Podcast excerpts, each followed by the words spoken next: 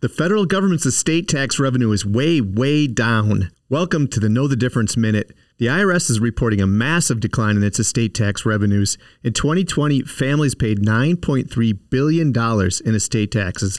That's less than half of what families paid in 2018 when the IRS collected over $20 billion. What changed?